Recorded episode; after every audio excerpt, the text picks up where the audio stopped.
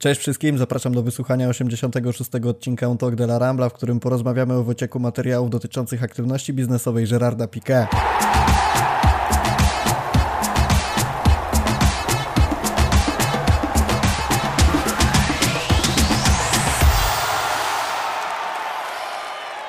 Cześć wszystkim, okazało się, że mecz z Cadiz nie będzie najciekawszym tematem na nadchodzący odcinek. Jak zwykle w Barcelonie nie ma nudy, jak okazuje się, że powoli zaczynamy skupiać się na formie sportowej, na taktyce, na formie poszczególnych zawodników, to nagle wybucha bomba i pojawia się temat, który przyćmiewa wszystko inne. A o tym temacie pogadamy sobie dzisiaj z Julią Cichą. Siemanko. Cześć, to ja może od razu dodam, że y, o porażkę z Cadizem możecie winić Rafała, bo on na tym meczu był, także to wyjaśnia wszystko. Mało tego, nie byłem tam przypadkiem, tylko specjalnie poleciałem na ten mecz, więc nie ma sprawy, nie dziękujcie, piękny wynik. Następnym razem będzie lepiej. Swoją drogą miałem być też na Eintrakcie, więc chyba chłopaki się zarazili trochę takim podejściem, że muszą przegrać to, gdzie jestem, więc najmocniej wszystkich przepraszam. Jak coś, to będąc na tym meczu kupiłem, znaczy po meczu oczywiście kupiłem koszulkę Gawiego, więc jakby nie przedłużył kontraktu, to możecie śmiało walić do mnie. Dobra, bo mamy dużo do omówienia, tutaj jest jakaś pogadanka w ogóle nie na temat. Julia, nie wiem czy wiesz, ale Frank Lampard był kiedyś zaangażowany w pisanie książek dla dzieci i podpisał kontrakt na napisanie pięciu, chyba skończyło się na 18, czy coś takiego. Słyszałaś o tym? To tu, w tym e, miejscu e, muszę mm, znowu pozdrowić mojego brata, który podrywa laski na Tinderze tekstem, e, że ma ciekawostkę na każdy dzień. Jak widać, nie tylko mój brat. Oczywiście, że nie. A zapytałem się ciebie o to, czy znasz taką, takiego newsa, bo to oznacza, że można łączyć sport z biznesem, nieprawdaż? No, skoro Frank Lampard y, odniósł tak niebywały sukces, że nigdy o tym nie słyszałam, no to może można, ale dobrze można robić tylko jedno? Miałem zacząć ten podcast od pytania, czy można być biznesmenem grającym w piłkę, ale to poniekąd wiązało się z rzekomą obniżką formy pikę a okazało się, że w meczu z Realem Sociedad tak wymiatał, że musiałem zmienić swój wstęp, więc zacząłem od Franka Lamparda. Dobra, e, ułóżmy sobie ten podcast w ogóle, bo taśmy, które wypłynęły i które obciążają Gerarda Piqué i Rubialesa e, zdradzają naprawdę wiele kulisów różnych kwestii. I te kwestie to po kolei. Fakt uczestnictwa w organizacji Superpucharu Hiszpanii przez Kosmos, czyli firmę prowadzoną przez Gerarda Piqué, to jest chyba taki najobszerniejszy temat, który będziemy chcieli poruszyć, ale poza tym e, były też informacje o prośbach Gerarda Piqué w stronę Rubialesa o powołaniu do kadry olimpijskiej, negocjacje w sprawie awansu klubu, którego Piqué jest właścicielem, czyli Andory. E, pojawiło się też oczywiście narzekanie na sędziów, to co my robimy wszyscy bardzo chętnie, praktycznie codziennie, a także taki temat, który wypłynął całkiem niedawno, w zasadzie w dniu, kiedy nagrywamy ten podcast, bo nagrywamy go w piątek wieczorem, czyli przekazanie prywatnej wiadomości, którą Pique dostał od Ramosa w sprawie Rubialesa. Myślę, że najciekawiej będzie, jeżeli omówimy sobie wszystkie te tematy. Pewnie nie zdążymy zagłębić się w nie tak bardzo szczegółowo i, i omówić tego wszystkiego od początku do końca, tak jakbyśmy chcieli. Natomiast jeżeli chcecie e, zapoznać się z treścią tych nagrań, naszymi komentarzami, czy też generalnie całą sytuacją, to zapraszamy oczywiście na fcbarsa.com, gdzie autorskie tłumaczenia naszej redaktor naczelnej Julii Cichej robią Nie tylko, robotę. nie tylko, to jeszcze tam... Kogo jeszcze, kogo jeszcze? Jeszcze Darek to tłumaczył, jeszcze Maciek y, tłumaczył, y, Mateusz chyba nie, ale jak będzie więcej taśm, to postaramy się, żeby, y, żeby Mateusz też tłumaczył. Także cała redakcja nad tym pracuje, korzystajcie z naszych materiałów, zapraszamy bardzo serdecznie. E, ok, w takim razie pierwsza kwestia, czyli fakt uczestnictwa w organizacji Superpucharu Hiszpanii. Jak ty do tego podchodzisz? Może krótko nam przedstawisz tę całą sytuację, żebyśmy mieli kontekst całego wydarzenia. No właśnie, y, może zacznijmy dla osób całkowicie zielonych albo prawie zielonych, to znaczy, y, jeśli nie wiecie, kim jest Gerard Piquet, to myślę, że y, powinniście w tym momencie przestać słuchać tego podcastu, bo to się trochę minie z celem. Ale jeśli wiecie, to wytłumaczę dalej. Luis mm, Rubiales to jest prezes Hiszpańskiej Federacji Piłkarskiej, czyli takiego naszego PZPN-u, czyli on rządzi reprezentacją, niższymi ligami, sędziami itd. Tak itd. Tak e, a Superpuchar e, Hiszpanii dwa lata temu został, już, już w sumie ponad dwa lata temu, został przeniesiony z Hiszpanii do Arabii Saudyjskiej, gdzie zmieniono formułę z dotychczasowego dwumeczu ro, rozgrywanego mm, na boiskach jednej i drugiej drużyny na Final Four, czyli tam udział oprócz mistrza kraju i zdobywcy Pucharu Króla e, biorą udział też wicemistrz i finalista lub e, co się zdarzało, e, jeśli któreś z tych, z tych miejsc się pokrywa, no to każda kolejna drużyna w tabeli ligowej, trzecia, czwarta. I za taką umowę, początkowo podpisaną na 6 lat, później przedłużono to i ostatecznie skończyło się na 10 latach. Federacja hiszpańska zarabia 40 milionów euro rocznie netto, na rękę. I w, czy, w, czym jest problem? Problem numer jeden, o którym e, mówi się od bardzo, bardzo dawna, to yy, sam, sam pomysł, to znaczy yy, superpuchar Hiszpanii za granicą, to jest problem numer jeden. Zabieranie tego fanom obu drużyn, ale też ogólnie fanom hiszpańskiej piłki. No i problem numer dwa to jest przeniesienie tego do Arabii Saudyjskiej, która jest krajem bardzo kontrowersyjnym pod względem względem e, praw człowieka, praw, praw kobiet, e, mówiąc naj, najbardziej tutaj kurtuazyjnie, nie zagłębiając się w krytykę, no dla niektórych to jest nie do przyjęcia. Tym bardziej, pozwól, że się wtrącę, jeżeli w Superpucharze gra Barcelona, to jest tym bardziej kontrowersyjne, skoro w statucie mają wpisane wszelkie takie hasła dążące do tego, że opowiadają się za e, równością wobec kobiet, równością wobec mniejszości seksualnych i tak dalej, i tak dokładnie. No i teraz się pojawił problem e, numer 3, to znaczy fakt, że pośrednikiem e, między mm, Federacją a Arabią e, Saudyjską w negocjowaniu tego kontraktu była firma Gerarda Piqué Cosmos, tak jak wspomniałeś. Jest to firma, która się też zajmuje mnóstwem innych rzeczy. Piqué ma klub FC Andorra, o którym wspomnimy później. Też organizują Puchar Davisa w tenisie, no sporo, sporo różnego mm, rodzaju e, biznesów. No i chodzi tu mm, w tej aferze numer jeden głównie o fakt, że po pierwsze, Kosmos e, rocznie zarabia 4 miliony euro na tej e, umowie i otrzymuje je od Arabii Saudyjskiej, a nie od federacji, w celu uniknięcia no, złamania prawa po prostu, bo e, Piqué jako czynny piłkarz podlega federacji, podlega Rubialesowi, z którym się bardzo blisko przyjaźni, co widać w tych nagraniach. Ruby i Jerry? Tak, Ruby i Jerry. E, ale żeby e, nie było później, Sergio Ramos też nazywa Rubialesa Ruby, także to nie tylko Piqué. Także nie posądzajmy ich, ich tutaj o jakieś romanse za plecami Shakiry. W każdym razie, jakby z punktu widzenia prawnego, wszy, wszystkie hiszpańskie media zgadzają się, że było to legalne. Y, że y, nie ma tam y, czego się przyczepić. To nie jest tak, że oni tutaj nagle ro, robili jakieś lewe interesy. Ale z drugiej strony jest też fakt, że Rubiales na swoim stanowisku ma pensję uzależnioną od przychodów e, federacji.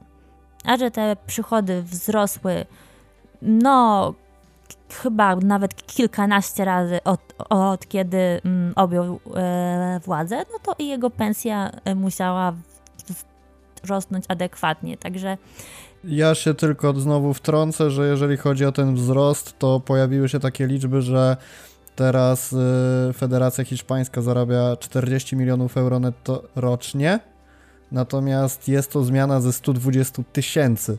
Więc nie wiem, na ile to są prawdziwe liczby i... Prawdziwe, prawdziwe, to akurat tak. I, i, i to na samym superpucharze, nie mówiąc już o, o innych przychodach. No okej, okay, czyli widzimy, że to jest kolosalna różnica.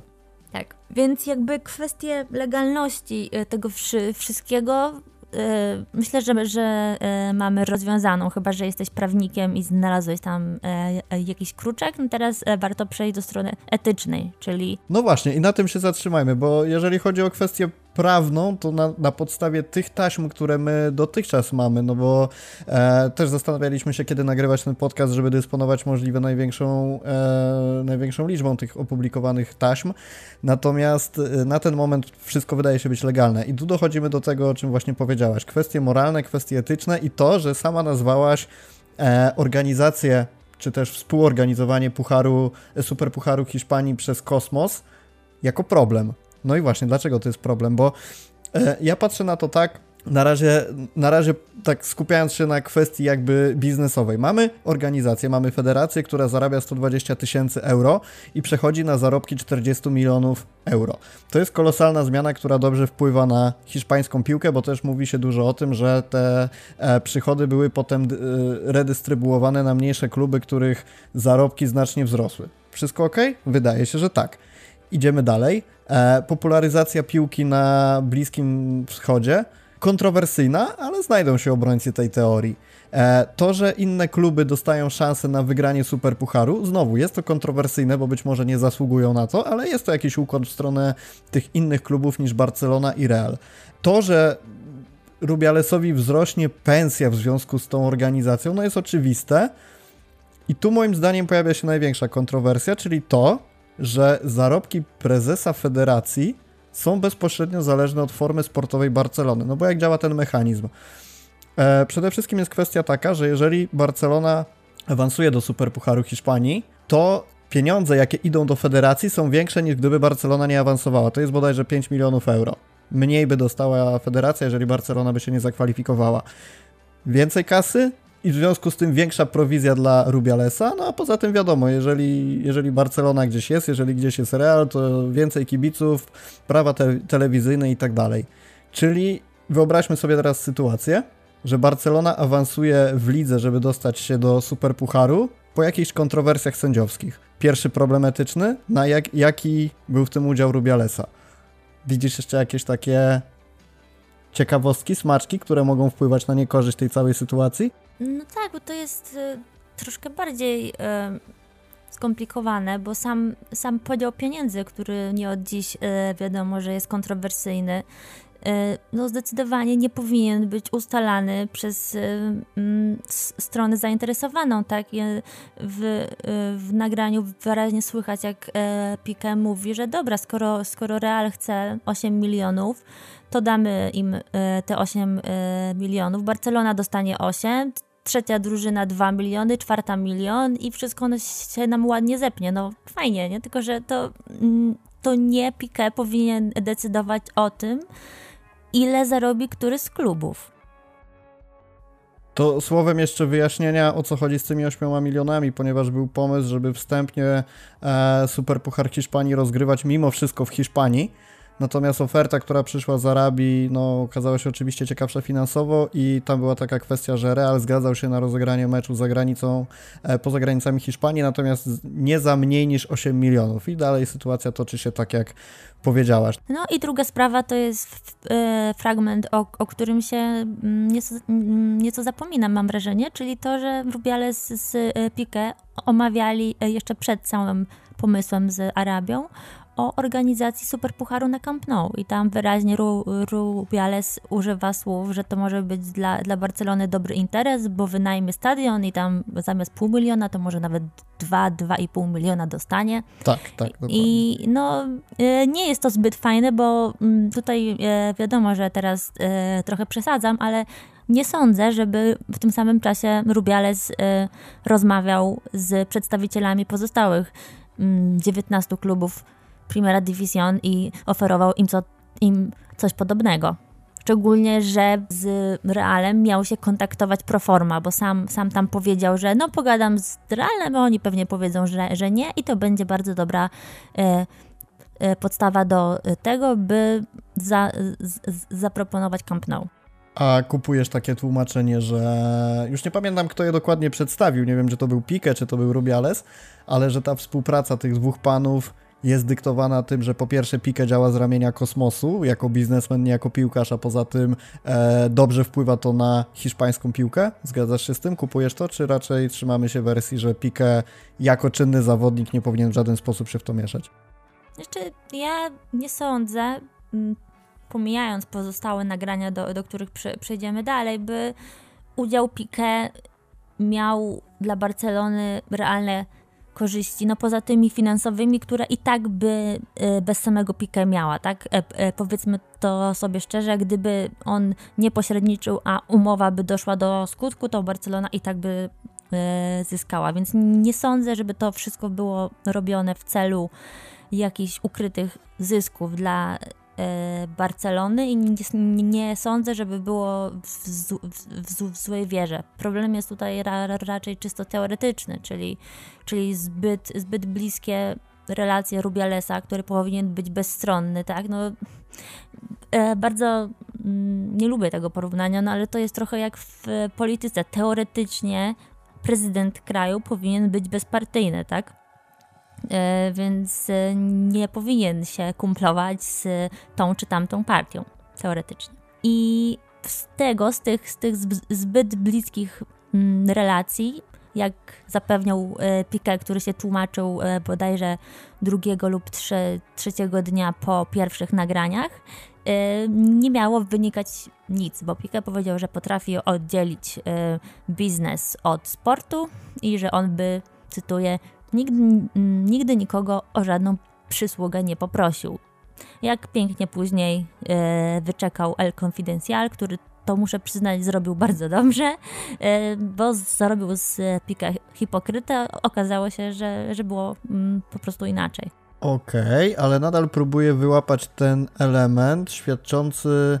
Znaczy, moją rolą jest trochę nie zgadzać się z tobą, chociaż no tutaj robię to nieco sztucznie, ale e, ja nadal widzę dużo pozytywów w tym, co się dzieje ze strony Pique. To znaczy, no, wiele działań, które przeprowadził, jest zdecydowanie na plus. Nie wiem, jakby wyglądała sytuacja, gdyby podjął, takich, podjął się takich negocjacji inny zawodnik. Być może skończyłoby się tak samo, być może nie. Ale patrząc na to z lotu ptaka, Pique w jakiś sposób pozytywnie wpłynął na rozwój piłki.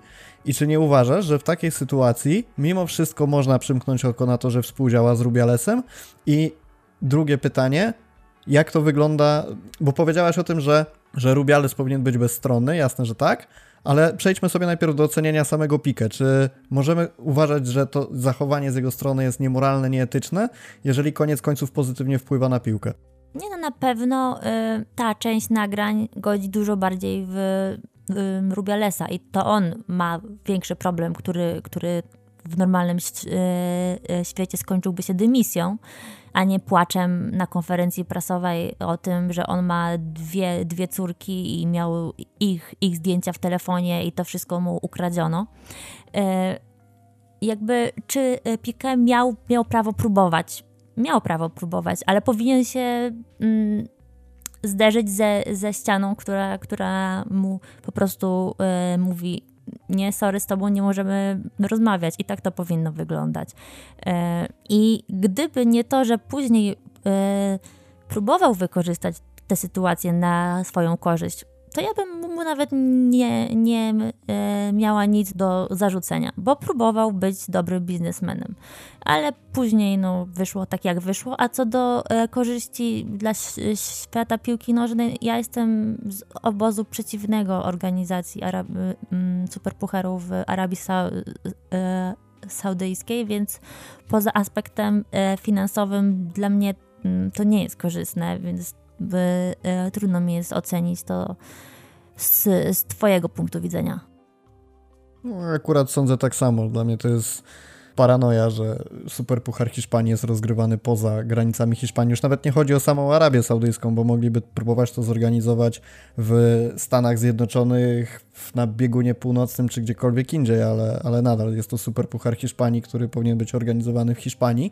A od samej organizacji w innym miejscu też się pojawiła informacja, której co prawda zaprzeczano, ale rzekomo miała być też oferta z Kataru na niemalże takich samych warunkach. Tam ta kwota e, netto za e, rocznego przychodu była nieco niższa, bo to były 33 miliony względem, przypomnijmy, 40 milionów oferowanych przez Arabię Saudyjską. Odjąć 4 miliony prowizji, czyli de facto 36.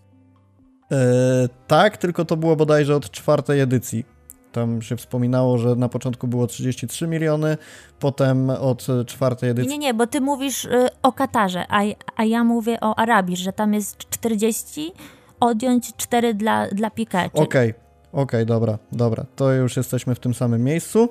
Natomiast teraz skupiając się na Katarze, to miały być 33 miliony euro. E, rocznie przez 6 lat, potem od czwartej edycji wzrost do 36 milionów, z tym, że myk był taki.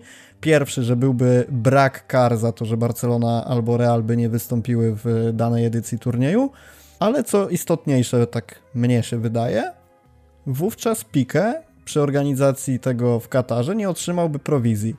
Rzekomo Rubiales odrzucił tę ofertę po to, żeby skracając całą historię, żeby Pikę prowizję dostał. Jesteś w stanie w to uwierzyć, że to było głównym powodem? Nie, tutaj akurat nie. Uważam, że jest jakaś prawda w tym, co powiedział mm, Rubiales, czyli że ostatecznie tego kontraktu z y, Katarem nie zatwierdził jakiś tam niezidentyfikowany organ po katarskiej stronie, że tam nie zaakceptowali porozumienia. Y, I też tam były za, zapisy o sprzedaży praw telewizyjnych, że mm, federacja y, traciłaby y, zyski z praw do niektórych krajów i jakieś tam procenty z innych krajów, czyli y, trochę by jej ta, tam te zyski spadły.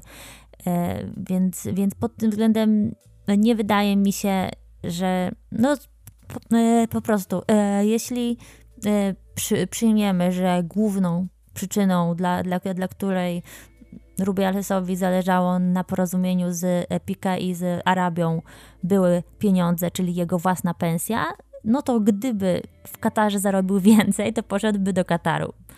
I na pewno byłoby to mniej ryzykowne z etycznego punktu widzenia. Także tutaj skłaniałabym się y, raczej ku wersji, że nie kochają się z Piqué tak bardzo, żeby, żeby to decydowało o tym, która oferta zostanie mm, ostatecznie wcielona w życie.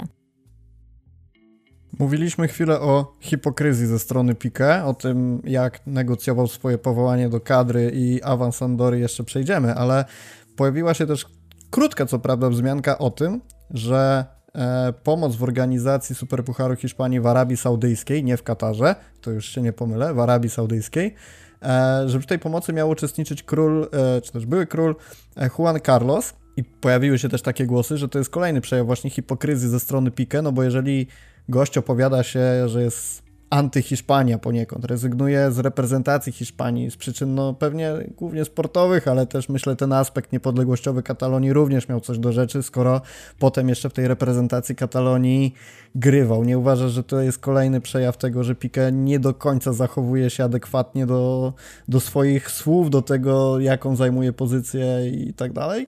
To znaczy tylko tyle, że w świecie biznesu ideały schodzą na, na dalszy plan i jakby to wiadomo, nie od dziś trzeba być, być trochę cynikiem w takich kwestiach. A król Hiszpanii, król emeryt, mm, wzorem moralności też nie jest, wspomnę tylko jego słynne safari, na którym złamał nogę i zastrzelił bodajże słonia, czy kochankę pod Madrytem i tak dalej, i tak dalej, także no, dobrali się, że tak powiem. To o tym szczerze mówiąc nie słyszałem, ale ciekawy wątek, żeby sobie doczytać po odcinku. E, jest jeszcze jedna rzecz, która całkiem istotnie wybrzmiała z tych wszystkich taśm, to znaczy sama ingerencja w kalendarz rozgrywek, aby móc popykać sobie w Arabii już w styczniu, no bo wiemy, że ten superpuchar Hiszpanii w formie, e, w formie tej dawnej, jeszcze przed reformą był rozgrywany w sierpniu, jeżeli dobrze pamiętam.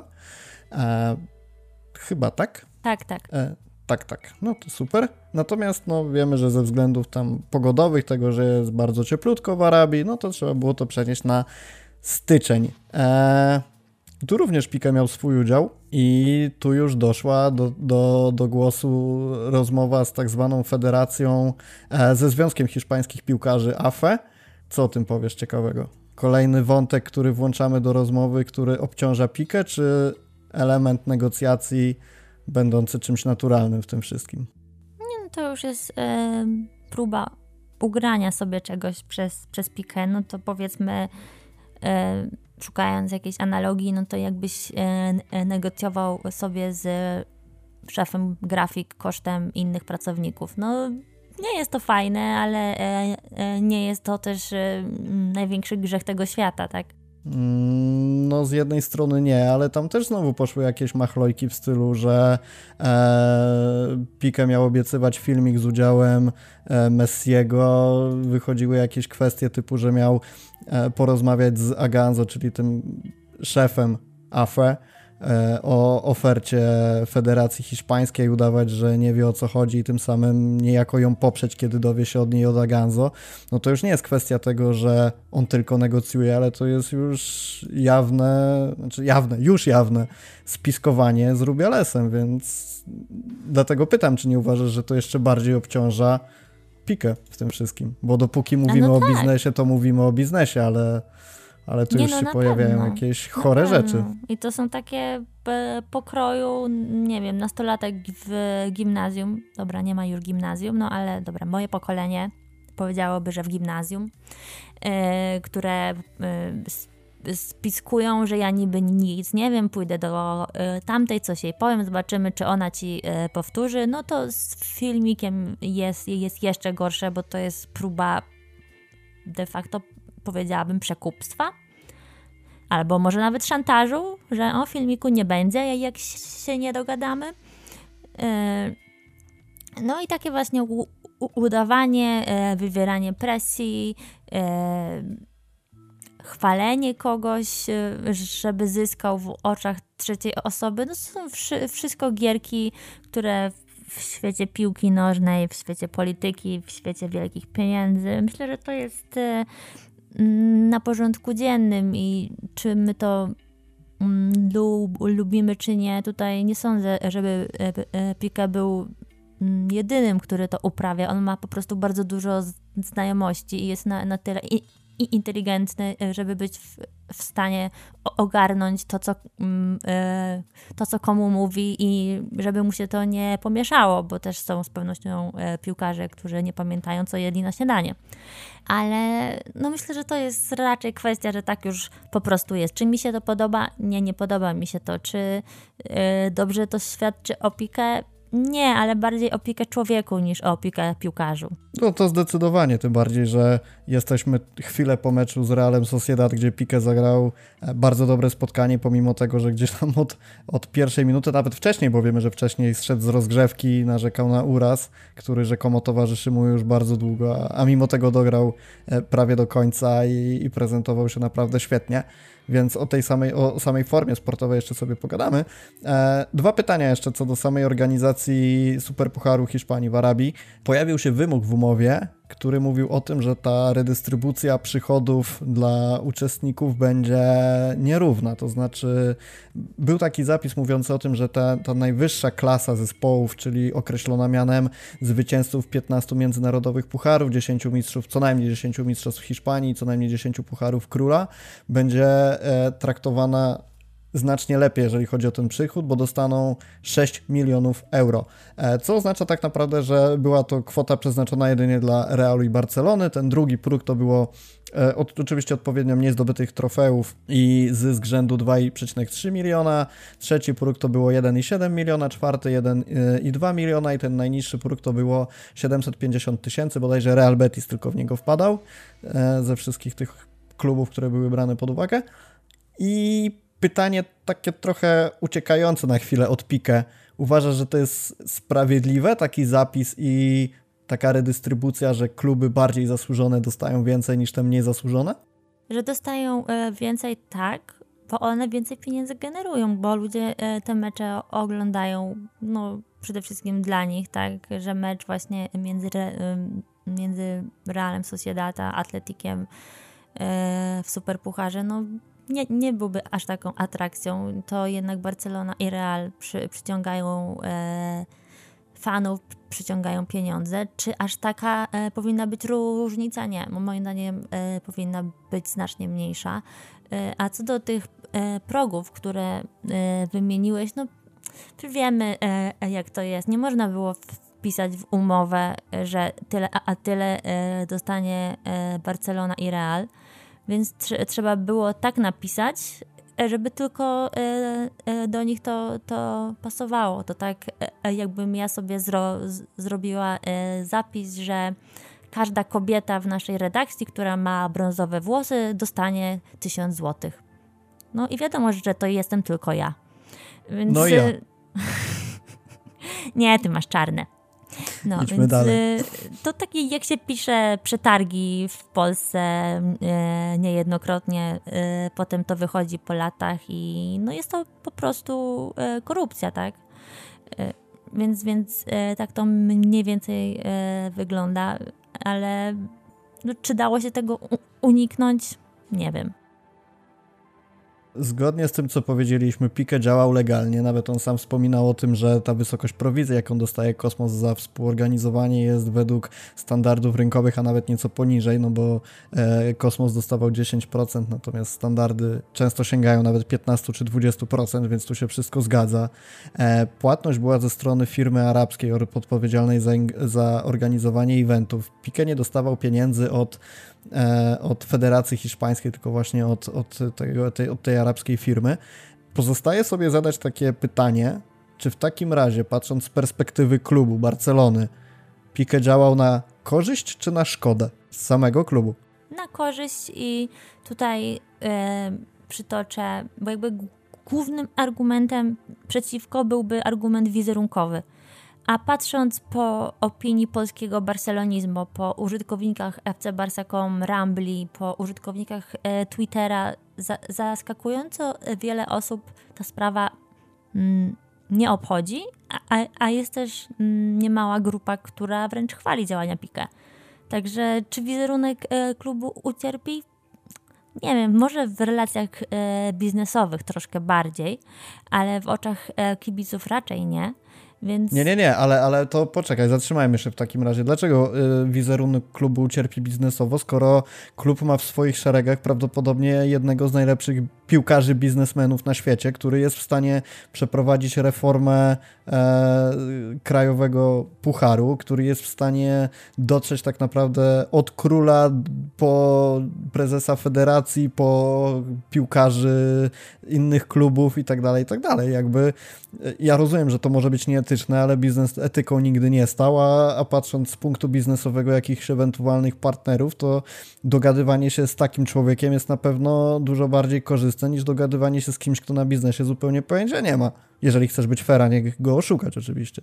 A chciałbyś robić biznes z kimś, kto, kto udostępnia two, twoje prywatne wiadomości y, osobie, o której one są? E, dobra, masz na mnie haczyk, nie chciałbym. E, nie chciałbym, żeby te wiadomości były udostępnione, ale zakładając, że w tej wiadomości nie byłoby nic takiego super ważnego, a mógłbym na tym skorzystać dużo więcej niż stracić udostępnieniem takiej wiadomości, to byłbym w stanie przyjąć, że jest to jeden z elementów, e, w który wchodzę. No, wiedząc, że jakby biznes nie jest w 100% klarowny, liczyłbym się z tym, że takie coś może wypłynąć.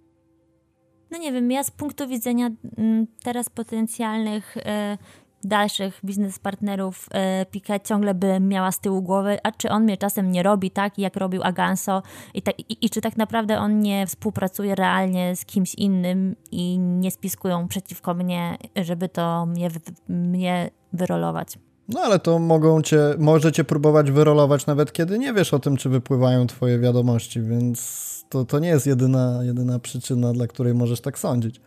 Nie no, po, po prostu e, moim zdaniem wiarygodność Epikę jako człowieka, któremu można zaufać, ucierpiała.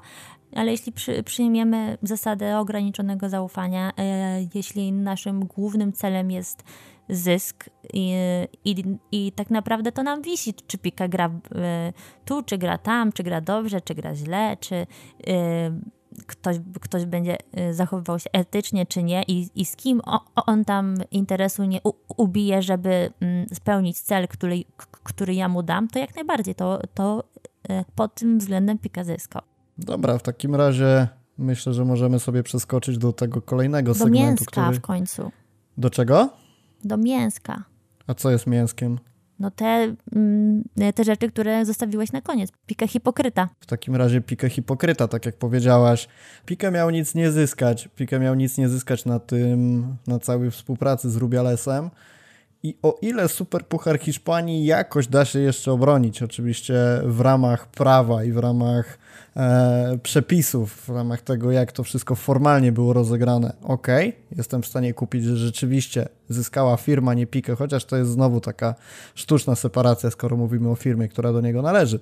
Ale jeżeli przejdziemy sobie do tego drugiego segmentu, czyli powołania do kadry olimpijskiej, e, no bo znowu przedstawmy kontekst tej sytuacji, jak to w ogóle e, wyglądało. Piqué zadzwonił do Rubialesa i powiedział, mówiąc wprost, że bardzo by chciał zostać powołany na Igrzyska Olimpijskie. Jest taka zasada, że trzech zawodników może być powyżej 23 lat, więc e, skorzystałby na tym. Pierwotnie sytuacja wyglądała tak, że e, oczywiście cała sytuacja miała być trzymana w sekrecie. Rubiale zgodził się zapytać szkoleniowca, e, natomiast sam szkoleniowiec stwierdził, że poczekają ze wszystkim do momentu awansu drużyny na igrzyska i dopiero wtedy cała sytuacja będzie się rozgrywać.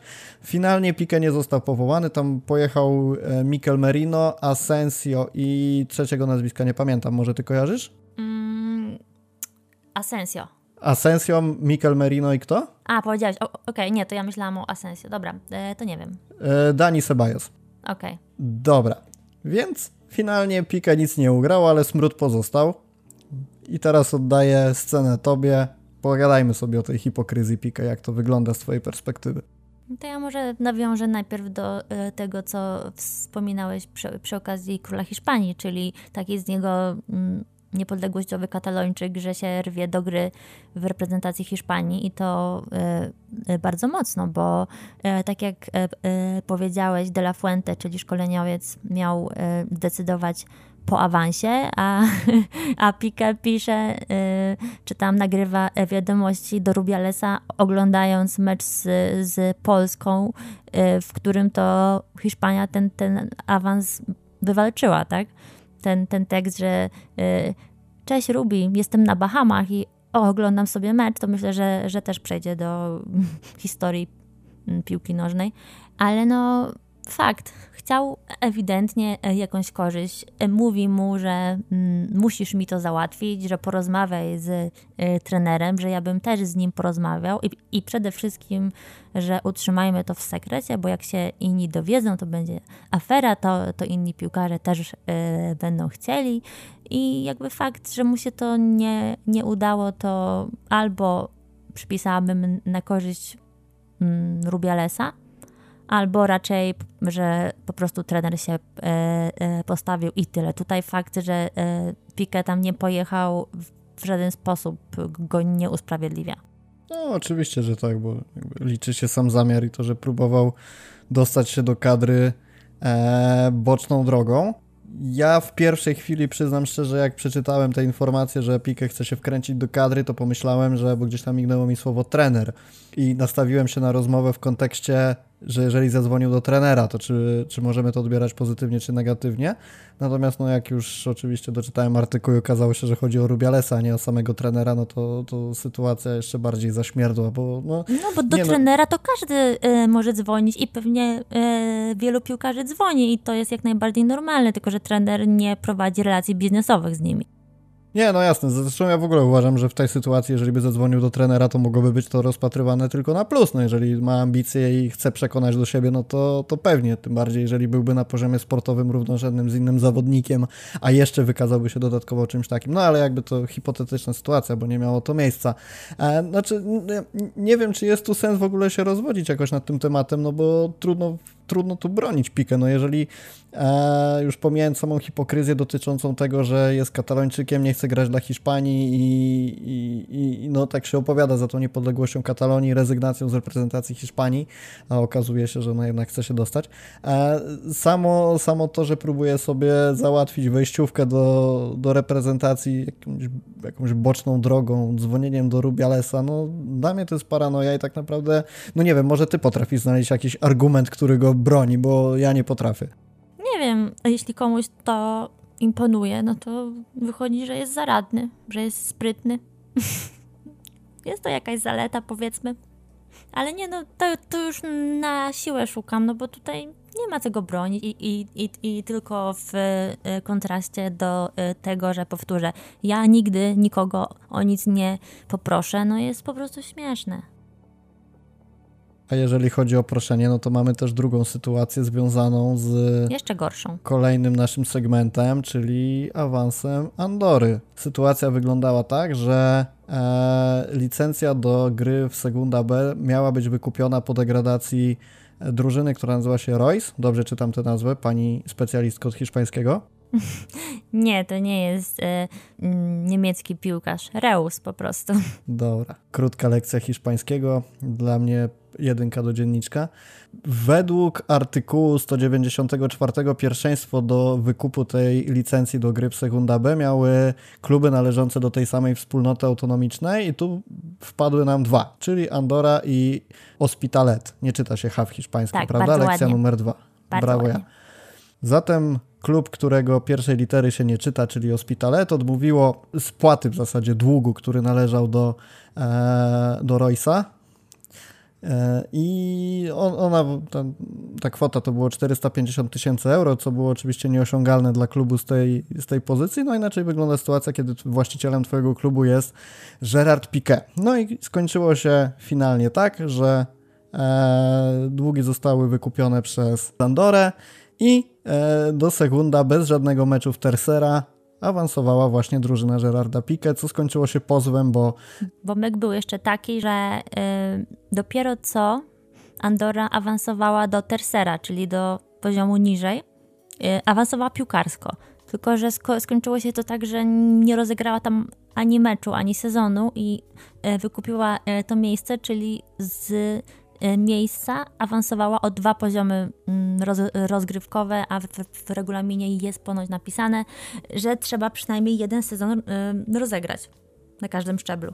I postawmy tu na moment kropkę, bo na ten moment ingerencja Pique w awans do, e, do Segunda jest tak naprawdę jaki? Bo moim zdaniem znikomy. Jest przepis, ten artykuł 194, który mówi o tym, że kluby te i te miały pierwszeństwo w wykupie. Tak? Tak. Znalazły się takie dwa? Tak. Drugi punkt jest taki, że trzeba było spłacić zadłużenie, e, które dla jednego klubu było nieosiągalne. Zostaje nam jeden klub, który prawnie może wykupić i który finansowo na to stać. Wykupuje, awansuje. Wpływ Pika jest tak naprawdę no, zapewne finansowy, no ale trudno się tu doszukiwać jakiejś nielegalności.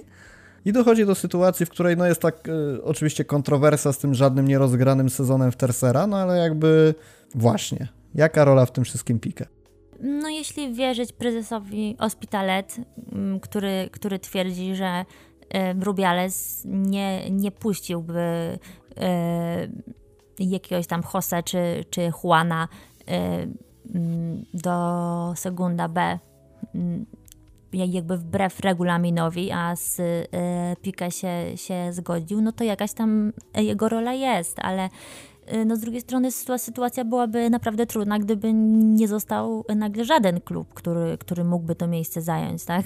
Więc myślę, że to e, jakoś tam starali się temu mm, za- zadziałać i e, na pewno nie powinno tak się, się stać i tutaj relacje e, Piqué z Rubialesem mogły mieć znaczenie, na, natomiast nie mamy e, żadnych dowodów, e, ża- żadnych nagrań e, świ- świadczących o tym, że, że oni o tym rozmawiali, że tam, nie wiem, Piqué prosił o to, albo że Rubiales oferował. Tego nie mamy. Ale idziemy sobie dalej w taśmach publikowanych przez El Confidencial i tam pojawia się cytat Gdybyście mogli uniknąć włożenia nas do grupy katalońskiej, tym lepiej. Zawsze poziom jest wyższy w innej grupie. Stamtąd awansowano do finałów, powiedział Pique i głęboko westchnął. Tu już się pojawia coś, co znowu miało się nie pojawić, czyli prośby, czyli jakieś naciski w stronę Rubialesa o to, żeby umieścić go w jednej grupie, a nie w drugiej.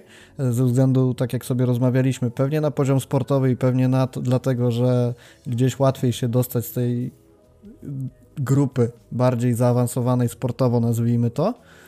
No ale właśnie, czy to, czy to jest kolejny kamyczek do ogródka Pique, który ładnie możemy nazwać jako zachowania bardzo mocno nieetyczne? to e, ja może znowu e, na, na szybko naszkicuję tło. W trakcie w, poprzedniego sezonu prze, przeorganizowano rozgrywki, tworząc de facto nową ligę o, o nazwie Primera RFEF. RFEF to jest skrótowiec od Federacji Hiszpańskiej. I siłą rzeczy E, już po tych wszy, wszystkich e, e, reformach polecam zapoznać się, jak teraz wygląda drabinka League. Trzeba było te kluby w Segunda B podzielić. To nie jest tak, że Epique prosił o jakieś nie wiem, o, o zmianę rozgrywek dla, dla niego. Nie, to był moment, kiedy ustalano zasady, co będzie świadczyło o tym, że e, dane kluby e, będą w jednej grupie.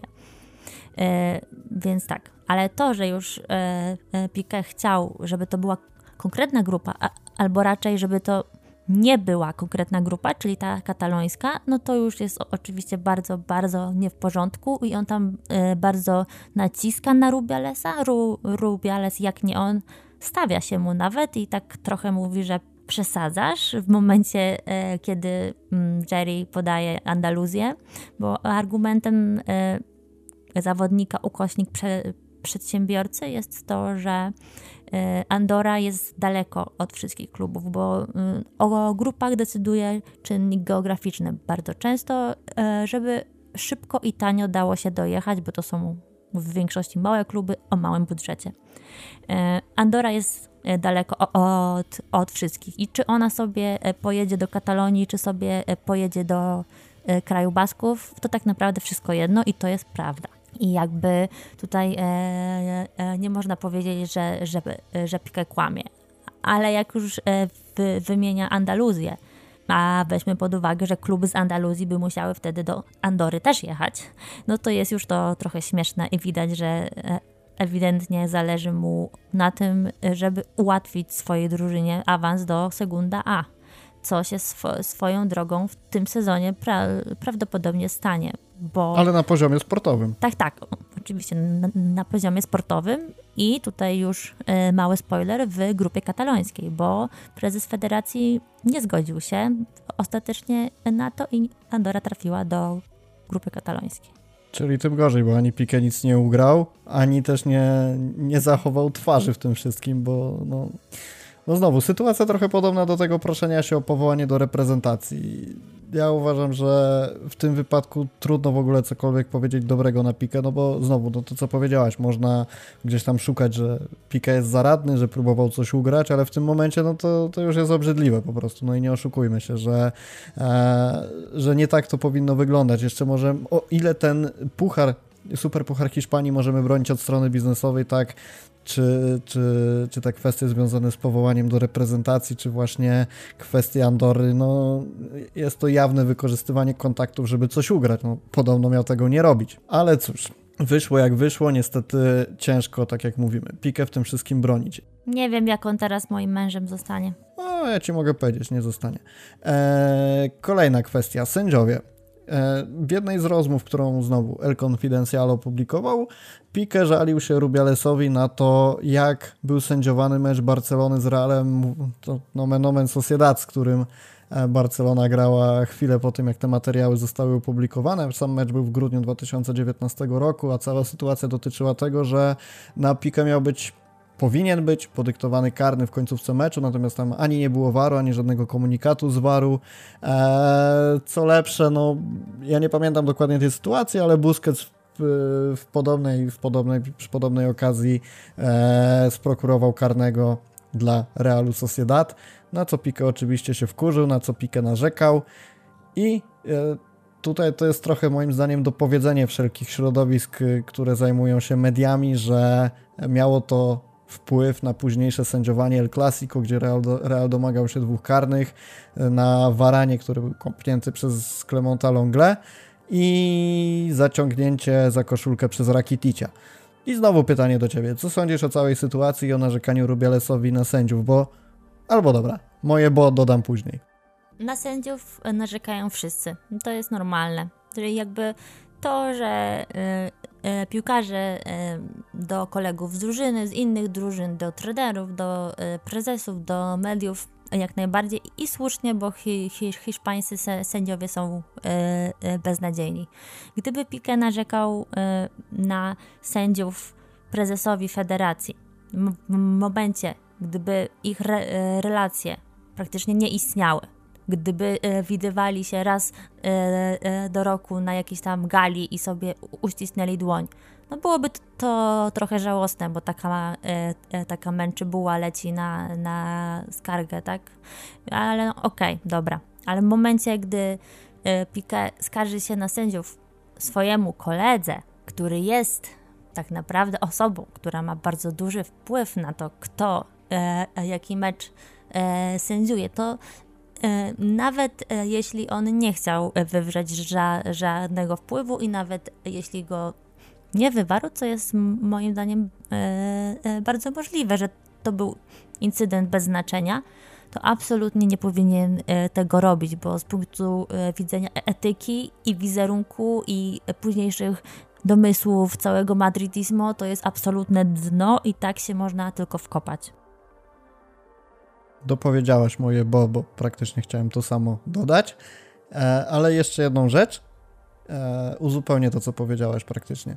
Pamiętajmy o tym, że pensja pana Rubialesa zależy bezpośrednio od miejsca Barcelony w lidze. No bo znowu wróćmy do tego mechanizmu. Barcelona wygrywa mistrzostwo, Barcelona jest wyżej w tabeli, dostaje się do Superpucharu Hiszpanii, przychody federacji rosną, zmienne w kontrakcie Rubialesa aktywują się i przez to zarabia więcej pieniędzy.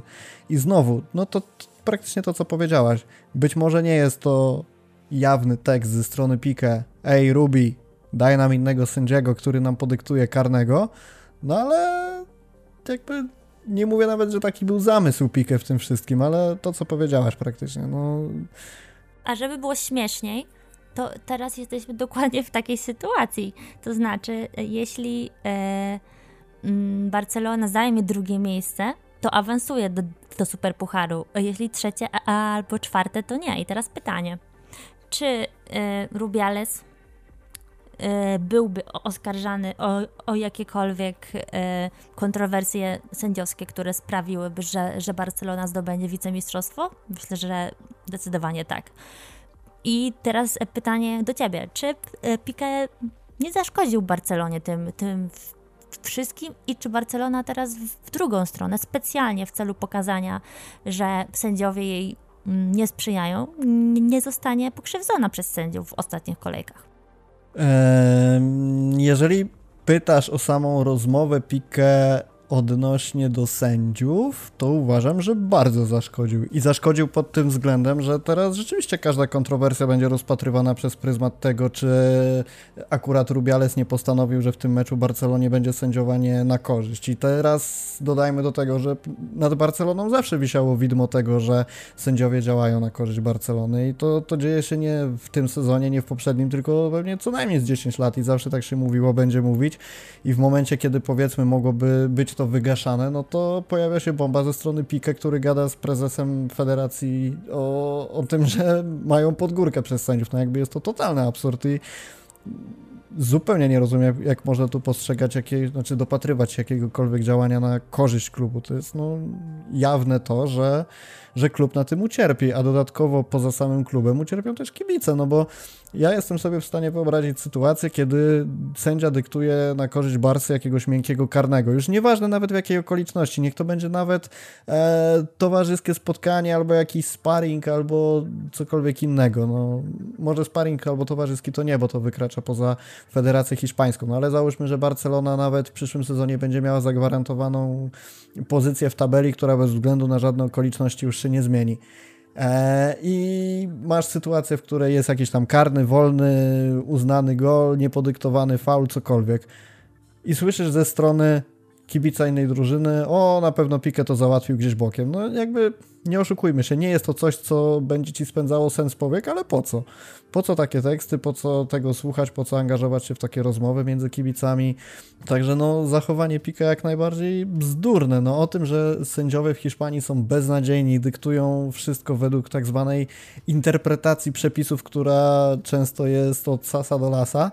E, wszyscy to wiemy tak naprawdę, wszyscy wiemy, że sędziowie są beznadziejni, no ale o tym sobie możemy pogadać my jako kibice, o tym mogą sobie gadać piłkarze w szatni, o tym mogą sobie gadać osoby niepowiązane biznesowo, ale w momencie, kiedy ten mechanizm finansowy jest tak, e, tak bezpośredni między Pique a Rubialesem, no działa na, na niekorzyść sam sobie, działa na niekorzyść Rubialesa, Rubiales działa na niekorzyść samego siebie, cierpi na tym klub, cierpią na tym kibice i myślę też poniekąd wizerunek ligi, no ale, ale no cóż, no nie, nie cofniemy czasu, wypłynęło i ja tylko mam nadzieję, że to, chociaż trudno mi w to uwierzyć, że to nie poszło dalej, ale może dla dobra całej hiszpańskiej piłki lepiej, żeby El Confidencial przestał to wypuszczać, chociaż szczerze mówiąc jestem ciekawy, co tam jeszcze mają w zanadrzu, bo taśmy mają naprawdę mocne. Powiedzieliśmy jeszcze o tym, że skomentujemy wypłynięcie rozmów bezpośrednich Pique z Ramosem, trochę już o tym powiedzieliśmy, że jest to zachowanie tak od strony ludzkiej nie fair, ale znowu krótka prośba do ciebie o kontekst tej sytuacji, dlaczego w ogóle Pique przekazał tę wiadomość. No tak, z punktu y, widzenia kibica Barcelony y, to nic tam nie ma specjalnie. Chodzi o to, że w pewnym y, momencie rozpoczęła się wojenka Rubialesa z Dawidem Aganso, czyli z prezesem AFES, to Stowarzyszenia Hiszpańskich Piłkarzy y, i Rubiales chciał go ze mm, stanowiska usunąć i po, poprosił o pomoc Piqué, który to zwrócił się do Messiego. Messi nie za bardzo chciał. No to e, Piqué poszedł do mm, Ramosa, a Ramos e, mu nagrał e, wiadomość, że no to są tam prywatne potyczki między tamtymi panami, że Rubiales święty nie jest, bo miał tam swoich ludzi, że oni się wcześniej przyjaźnili, a potem doszli do władzy i każdy chce, chce rządzić po swojemu i że e, Ramos się do e, tego mieszać nie będzie. No i e, Piqué prze, przesłał tę wiadomość e, Rubiemu, żeby ten e, wiedział, co Ramos o nim myśli tak naprawdę. No to też jest ciekawa sytuacja, w której w Związku Hiszpańskich Piłkarzy rządzi i rozstawia po kątach Aganzo, a tak naprawdę Rubiales umieszcza tam te 3-4 osoby, które mu wynoszą wszystko i, i, donoszą o wszystkich plotkach, jakie są tylko możliwe.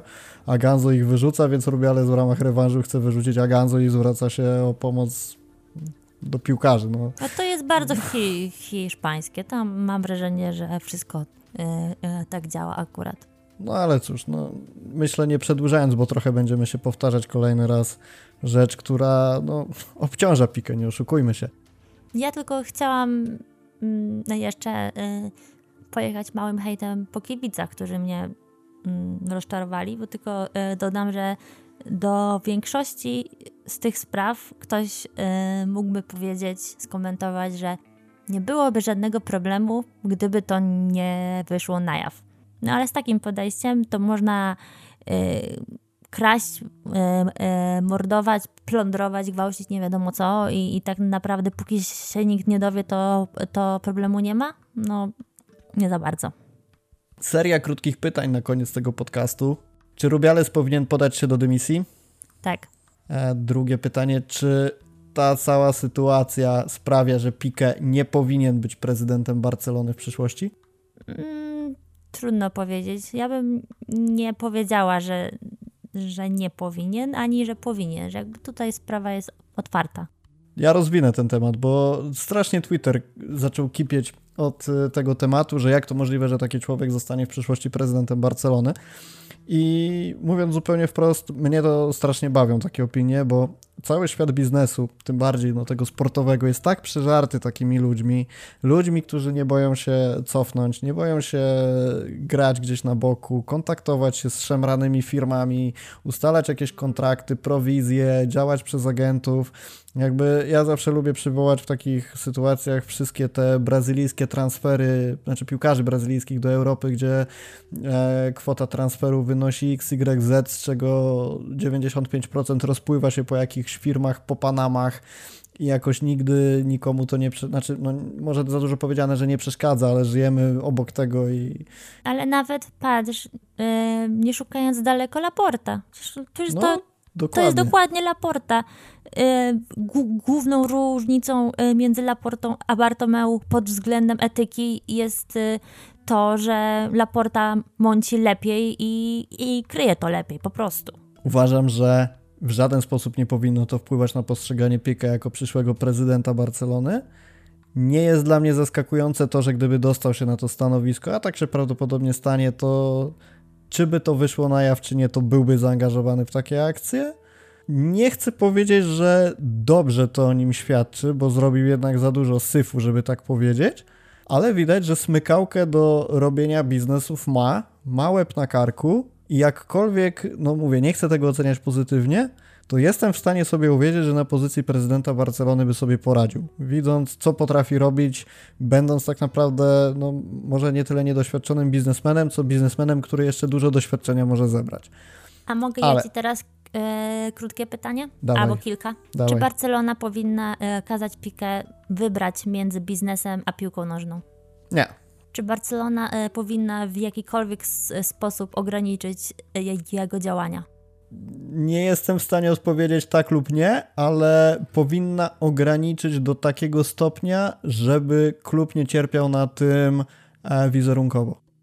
Czy za maksymalnie dwa tygodnie wszyscy zapomną o tej sprawie? Dwa tygodnie nie, bo myślę, że El Confidential jeszcze za tydzień wrzuci jakąś bombę, ale będzie identycznie jak z taśmami Pereza, której treści już pewnie większość nie pamięta i myślę, że to jest maks 3 miesiące, kiedy w ogóle ludzie przestaną mówić o pikę. No ja musiałam e, sobie e, e, przypomnieć, a tam są takie smaczki naprawdę, że Cristiano jest idiotą, że Casillas jest pantoflarzem, że Mourinho jest imbecylem. Jeszcze że, coś o Raulu było. Tak, o Raulu, o, o po prostu o połowie legend tego klubu. Tylko tak. no, to jakby no, nie z punktu widzenia biznesowego, tylko relacji personalnych powiedzmy. A swoją drogą ciekawe, jak to jest rzeczywiście. Dobra, ostatnia kwestia, bo już nam się wydłuża ten podcast, ale taki temat, który też grzeje kibiców, właśnie trochę nawiązując do tego, czy Barcelona powinna zakazać pikę działalności biznesowej. E, ja powiem, że nie, bo jakby klub moim zdaniem nie powinien się mieszać do tego stopnia w działalność piłkarza, żeby mu czegokolwiek zabraniać, dopóki nie wpływa to negatywnie na klub. A rozumiejąc wpływa na klub, mam na myśli nie tylko wizerunek, o którym wspomniałem, ale też o formie sportowej. I to, jak prezentuje się Pique w ostatnich meczach, czy też w zasadzie od początku tego sezonu, jest ostoją defensywy, nie oszukujmy się. Więc obniżka formy nie jest, po pierwsze nie występuje, a po drugie, no jeżeli nie występuje, to też oczywiście nie możemy jej naturalnie powiązać z tym, że Pique zajmuje się in, czym innym niż grą w piłkę. I w związku z tym ja odbijam piłeczkę do ciebie z podobnym pytaniem, czy wobec tego, że Pique nadal jest bardzo dobrym piłkarzem pomimo swojego wieku i pozostaje ostoją defensywy, czy powinien kontynuować swoje biznesowe zabawy. Oczywiście nie na takich warunkach, jak robi, czyli na nie do końca legalnych, ale zakładając, że, że jego działania będą legalne, no, bo jakby nie, nie chodzi o aspekt moralności w tym momencie. No to tak.